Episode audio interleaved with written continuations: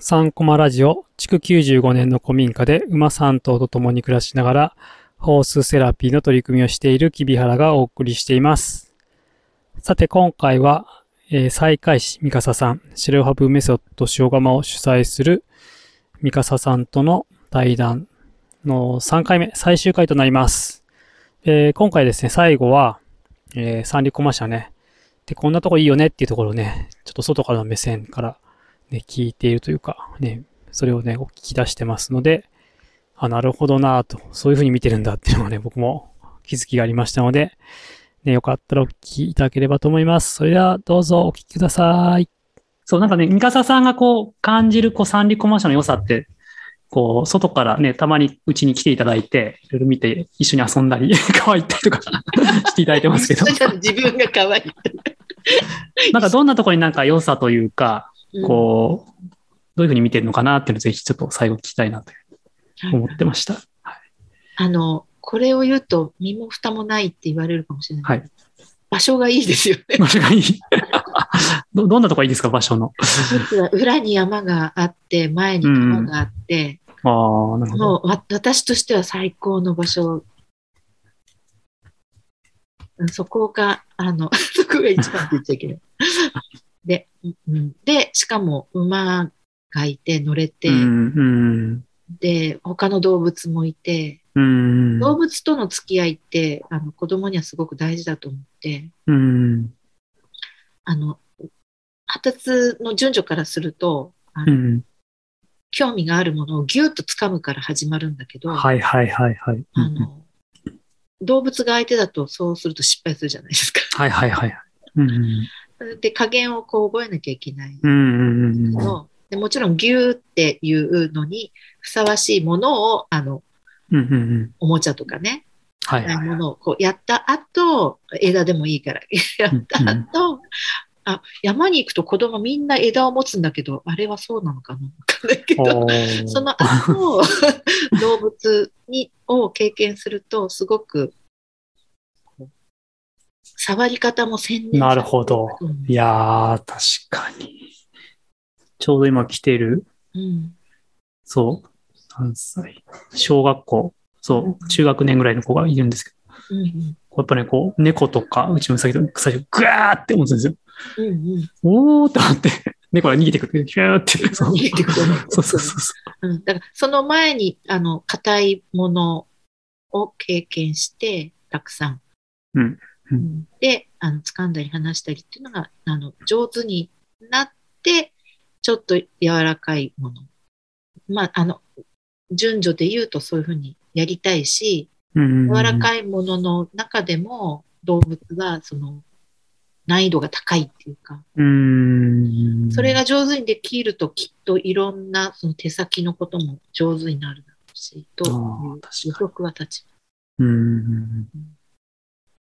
なるほど。三里コモ社は、その 自然と動物とってあの、そこから始まったけど。でも、その活動自体聞いてると、その、やっぱり坂道を登ってくるね、お子さんの話とか、うんすごく大事だと思うんですよね。うん、えー、そうですよね。そのね、坂道の、そのもともと脳性麻痺がね、あって、うん、ちょっと肩麻痺があるので、うんうん、最初はこう手をかけて一緒に登ってきたのが、別に大したうちね、リハビリやりますみたいなことやってないんだけど、こう半年くらい通ってね、遊んでる、ただうちでこう過ごしてるうちに、もう走って登ってくるようになって、あれみたいな。なんかやっぱそういうふうにこう、自然からね、いろんな情報を受け取る中で体の使い方どんどんどんどん育つんだ。その子も中学生だったので、結構もう大きくなって、ある意味こう、脳の回路って一回出来上がってただと思うんだけども、でもそれがね、自然となされていくっていうのは、確かにあるなっていう。うん、で、そのアクティビティとしても、その室内なのに、室内なのにあの、天井に運転が用意。あ、そうですね。はいはい。こういろんな、こう、なんていうのかな。チャレンジできるものがあるでそれも自分で選べるだと思う。あの、ずっと見てるわけじゃないけど、多分、自分で勝手に選んでってや、勝手にや勝手にやってます。勝手にやれるようにしてます。そう。自分がね、やり、その時にやりたいものがやれるようにっていうのを大事にしてますね。うん、そう、そう、本当そこが大事で、うんうんうん、あの、今自分の興味がないものを無理やりやらされるぐらい苦痛なこと、うん、うん、興味があるのに止められることぐらい苦痛なこともない。と思うん。だけど、あの本当興味が出た時に思う存分できて、っていうその空気も含めてねその大人が作る、うん、すごく大事なものだよなと思っています。皮も大事だよね。これから、あ、もうすでに入ってます、皮。この5月の。もうね、4月に1回暑くなったので、うん、あ、また皮スイッチがもう入っちゃってる、すでに。まだ冷たいぞ、みたいな。入っちゃった。そう、スイッチ入っちゃったんで、ちょこちょこ皮いってますね。うん、私、皮もいいですよね。なんか。皮はすごい大事。さっきもその沢遊びの話になったけど、うん、あの、やっぱり皮は見えないでしょ、その川底が。そう。そうなんです。いや、本当に。うちに来てた子で、うん、そうちょっとこう体の使い方すごく不器用な子で、まあ今も来てるんですけど、うん、こう、初めてかな、川連れてって、そのちょっと砂地のとこがあって、うんうん、足ボボッと入れたら、もう動けなくなりました。うん、あーとかって言って、もうなんか多分、多分その足が多分こう砂地でぐねぐねしてるのもあるし、もともとあり方がそのちょっとおぼつかないのもあるんだけども、多分ね、その足裏、そう、のなんかね、情報がわけわかんなくなって、パパニックみたいになってました、最初。そう、そうあ、そう、本当そ、それそれ、その、さっき、お外に出たら歩けなくなっちゃったこと、うん、多分それ。うんうんうん、で、あの、川はさ、大人でもそうなるじゃないですか。うんうんうん、うわ、何これってなって。うんまあ、海でもなるけど、川の方がもっと激しいかも。うんで、うわ、何これってなって、まあ、砂地でもなるし、岩場でもなるよね。うん、あまあまあ、平らじゃないから。一個もないから、平らなところが。うん、だから、達者に歩く子だって、大人だって、立ちすくむよね、最初ね。うんあの感じが。いやそうですよね。で、その時にすごいいろんな情報をこう足からもらってる。うん。下はこれかも。あ、こうな、こう。確かに。うん、あバランスこうこうすればいいのわいろいろこうなってる。学ぶところがすごくいっぱいある。いやそう。だその子もなんか、その先で体の地図もちょっと弱い、弱いっていうか、こう、ちょっとあやふやな感じなところもあるので、特にだからまたね、水の中に足入れた時に見えないから余計に多分、足の裏の感覚だけでこう、ね、今どうなってんだろうっていうのをこう読み取るのがちょっと苦手なのかなっていう、うん、ありましたね。うん、で、そう、あの、人間、まあ、いろんな情報を普通に取り入れてるときは視覚が9割って言われるけど、はい、ああいう状況だと視覚が当てにならないってわかるので、他の感覚使い始めるんですよ。なるほど、なるほど。うん、それがすごく大事。すごく大事。100回ぐらいよ。すごく。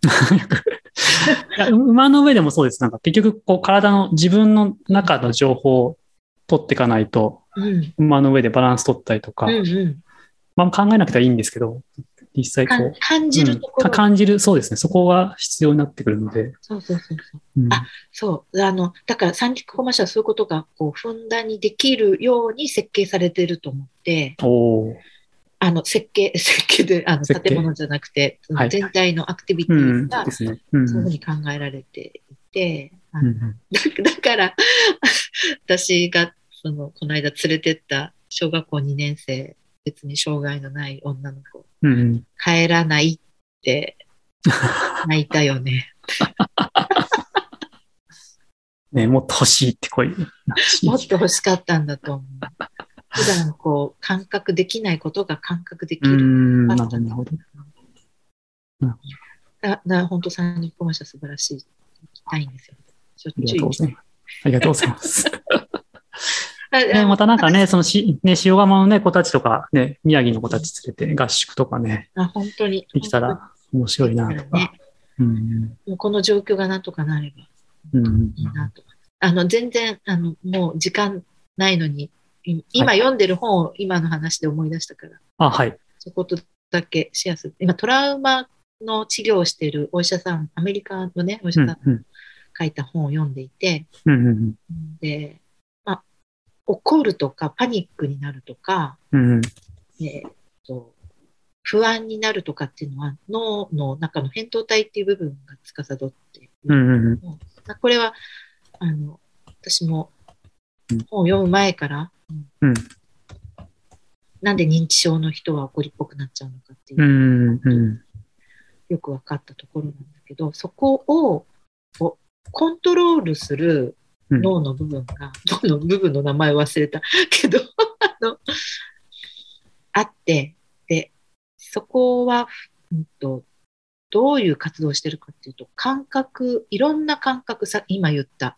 視覚だけじゃなくて筋肉の感覚である。なるほど、うんうん、バランス感覚とか、うんうん、そのいろんな感覚を取り入れて、うんうん、であのそこを、まあ、統合する部分、うんうん、でそこが発達すると扁桃体に振り回されなくなるんですはあ前頭葉かな？じゃあ。あそうだ抑制するところ。一部ですね。で、うんうんうん、で、それをもとに、その治療としてやったのが、うん、フェルデンクライス、その、シェルハメソッドの元になっている。うんうん、まあ、成人なのでね。うんうん、フェルデンクライスとヨガですって。へで、その、感覚を、うんうんうん、使うっていうことを意識的にやり始める。うん、そこが、あの、すごく大事っていうふうに。まだ途中なので、あの 読んでる途中なので、えー、そうないけど、そういう興味ある出てきて、すごく面白くて、えー、できっと、その障害のあるお子さんの中でもパニックを起こしやすい方とかは、もしかしたら扁桃体の活動があのうまく制御できないタイプかもしれないしてであのな本読みながらそう思ってた。うん三陸コマ社に行けばいいのに。確かに来ればいいのに。いや、でも馬なんかは、まさにその、いわゆる瞑想みたいな、マインドフルネスとかって今最近言ってて、それこそそういう感情の、まあ、ヨガも多分同じ理論だと思いますけど、前頭葉のね、こう、働きみたいなところで、こう、今、今にちゃんと集中してないと馬と関われないんですよね。いろいろ他事考えながらやってたら全然コミュニケーション取れないので、非常にこう、その時その時のこう、マインドフルネス的なこうか関わり方っていうか、求められて、そういう意味ではこう、なんかそういう意識を集中するとか、自分自身のこう、いろいろどちらかって頭をこう、整えていくっていうことは、馬と関わってると自然と起こるだろうなっていうのは、常に感じます。なんか、実際自分自身の感覚としてもだし、うん、子供たち見ててもだし、はい。うん。そう、日本語で感覚とか感じるとかっていうときに、考えるとちょっと曖昧な部分が日本語にあって、だけど、その、感覚を使う、あの、っていうのは、今、豊さんがおっしゃったように、今ここでやってることなんですよね。今、今嗅いでる匂いり、うん、今触ってるこの筋肉、うん、そこが、あの、に集中するっていうのが、うん、とってもあの役に立つっていうふうに書かれてました。なるほど。いや、だから、なんか非、非言語のなんか世界ですよ、なんかね。まあ今ね、非認知能力とかって言うけど、ちょっと、ちょっとそれはなんか怪しい、怪しくはないか。ちょっといろいろ話がありますけど、でもなんかその、あまりも言語に寄りすぎてるので、今僕たちの生活というか、世界が。うん、いや、本当そう。なんかもっと自分の中の感覚とか、ね、快不快とか、うん、そういったものをなんか確かなものにしていくっていうのは、なんか生きやすく一つなる要素なのかなっていうのもちょっと今、聞きながら思いました。え、なんていう本ですか、その本？ちょっと持ってくる。タイトルがパッとわかんない。ちょっと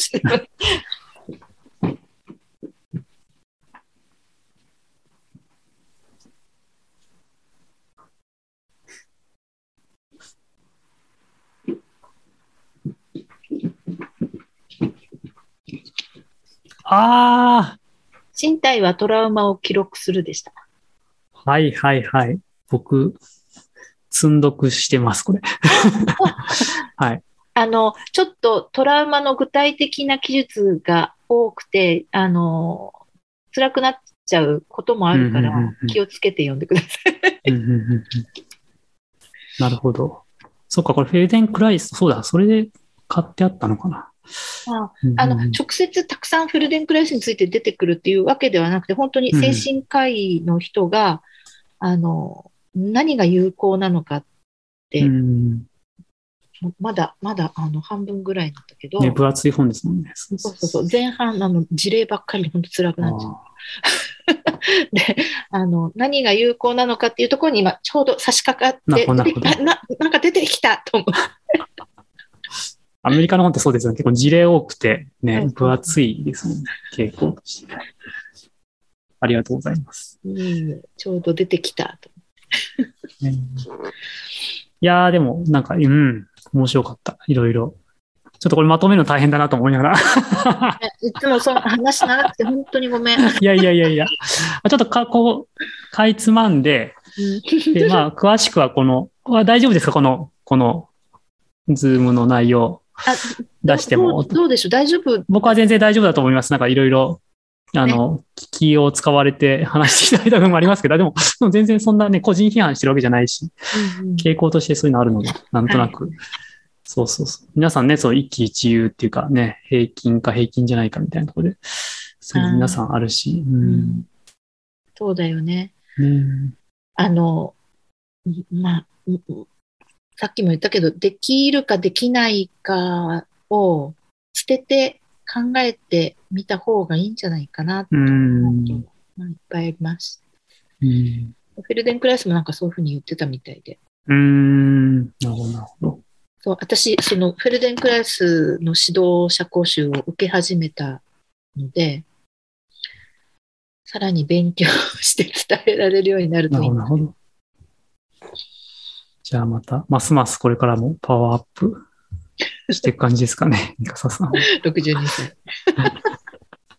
いや、あの、あ今後の点、最後に今後の展望みたいなところ聞きたいです。なんかもうちょっとこういうことやってみたいなとか、こういうことチャレンジしたいなっていう。あそれで最後締め、振ろうかと思います。いや、今も言ったけど、フェルデンクライスのその講習を受け始めたのが、これ4年かかるんですよ。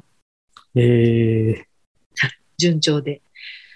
なので、まあ、まずはそれを全うして、学びが深まるといいなっていうのと、あの、もう、先は長く、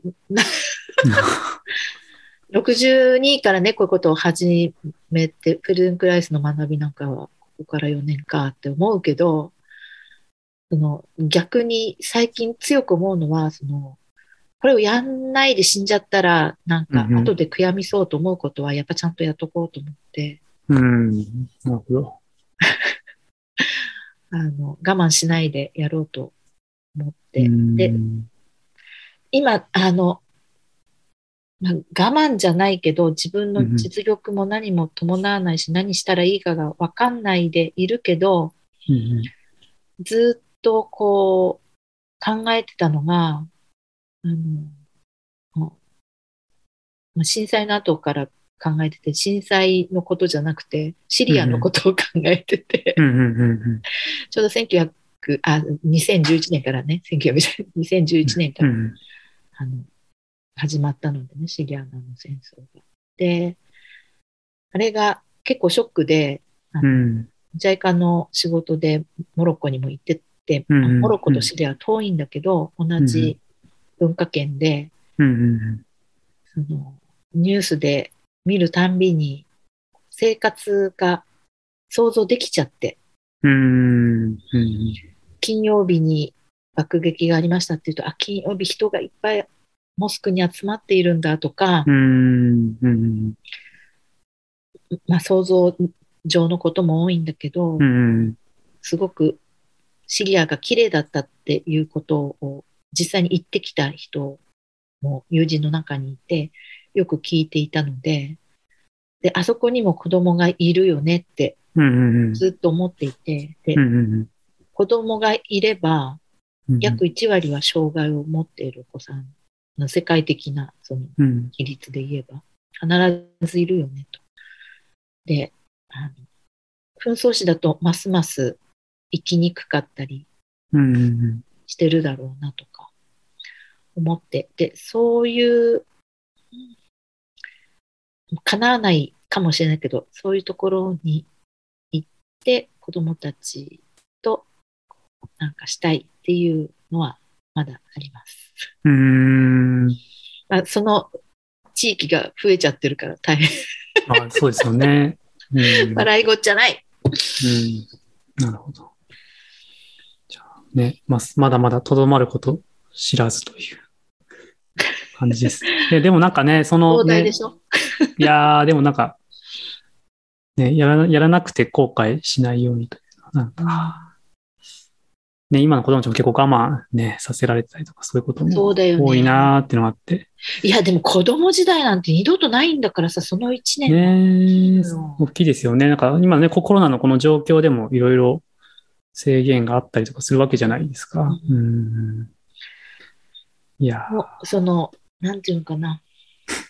例えば、山に連れて行く企画だって、うんうんうんうん後半3回ぐらいは参加者ゼロだったの。うーん。下見もして。うーん。で、はははって思うけど、その、矢が自然の中にね、うん、連れて行って、うん、密でもなければ、うん、そんな大規模な人数でもないし、家族中心なのに、うん、それでもね、あの心配なのでって皆さん気だった。うん。で、ね、その、その、まあ、今、今からどんどんコロナウイルスに対する考え方は変わってくると思うんだけど、うんうん、ウイルス自体も変わってきたので、うんうん、変わってくるとは思うんだけど、ね、だけど、その、それを、こう、感染しないようにって思って、まあ、当然だけれども、その感染するリスクと、感染しないようにと思ってできなかったアクティビティなり刺激なり、いろんな子供の好奇心なり我慢させてた、そのリスクと比べたら、罪作りなくらい後者のリスクは大きかったと思うんですよ。うん。いや、同感です。うん。なので、ここからあの、ますます子供のことがあの心配される時代にはなると思うので、なんか説明できるように、もっと賢い頭が欲しかった。話ばっかりないけど。なるほど。いや、でもなんかそのね、どっちのリスクかっていうのは本当にそうだなっていうのは思いますね。うん、いやね、このね、この一年一年が本当にね、こう変化、成長していく子供時代において、ね、いろんな機会を奪うっていうのは本当いいのかなっていう。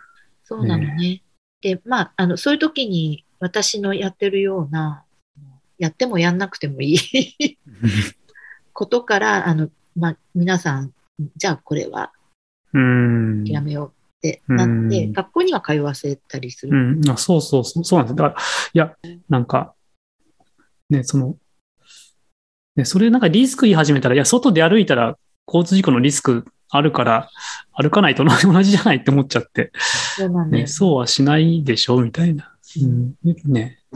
まあ、いずれ死ぬんだから、よりね、いい濃度の、なんていうかな、質の高い生活をした方がいいんじゃないかなっていうのをちょっと思うところですけど。うん、そして子供は、あの、さっきも言ったけど、あの、神経系を作ってる真っ最中だから、うん、それをこう一生持っていくんだと思うと、うんやっぱりよく考えないとね、とは思いますよね。うんあんまり簡単に機会を奪っちゃいけないはずなんだけど。うんそうですね。神経、ね、そのできた神経系で、こう、世界をいろいろ感じて、うん、ね、こう、よりよりいい人生を歩むのか、なんかね、何も大して感じない、つまんない人生を歩むのか。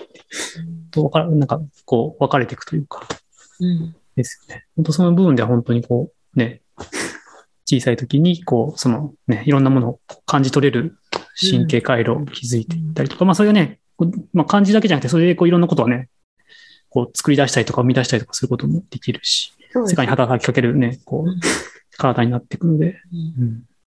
本当に。なるほど。あ大変な時代で、うん。うん。ありがとうございます。すいません、長くなりました。まあ、こちらこそです。はい。ということで、えー、ミカサさんとの対談ね、シリーズ3回を終えました。ねまたなんかね、ちょっといろいろな方と、こういうふうに、なんかね、まあ、三陸コマ社にちょっとゆかりがある方とお話しして、なんかね、僕自身の目線だけじゃなくって、こう、外からのね、目線も、こう、聞いていきながら、ね、あ、三陸コマ社ってこういう可能性があるんだなとかですね、そういうところも、ね、深掘っていけるような内容にしていきたいと思っております。はい。ということでね、感想とかね、ご質問とか、あのメッセージの方で送っていただければ、またね、その内容についてお話ししていきたいと思いますので、ぜひお寄せいただければ嬉しく思います。あぜひね、ここに出演したいって方も、はい、よかったらどうぞ、メッセージをお送りください。ということで、今回もお聴きいただきありがとうございました。それでは良い一日を。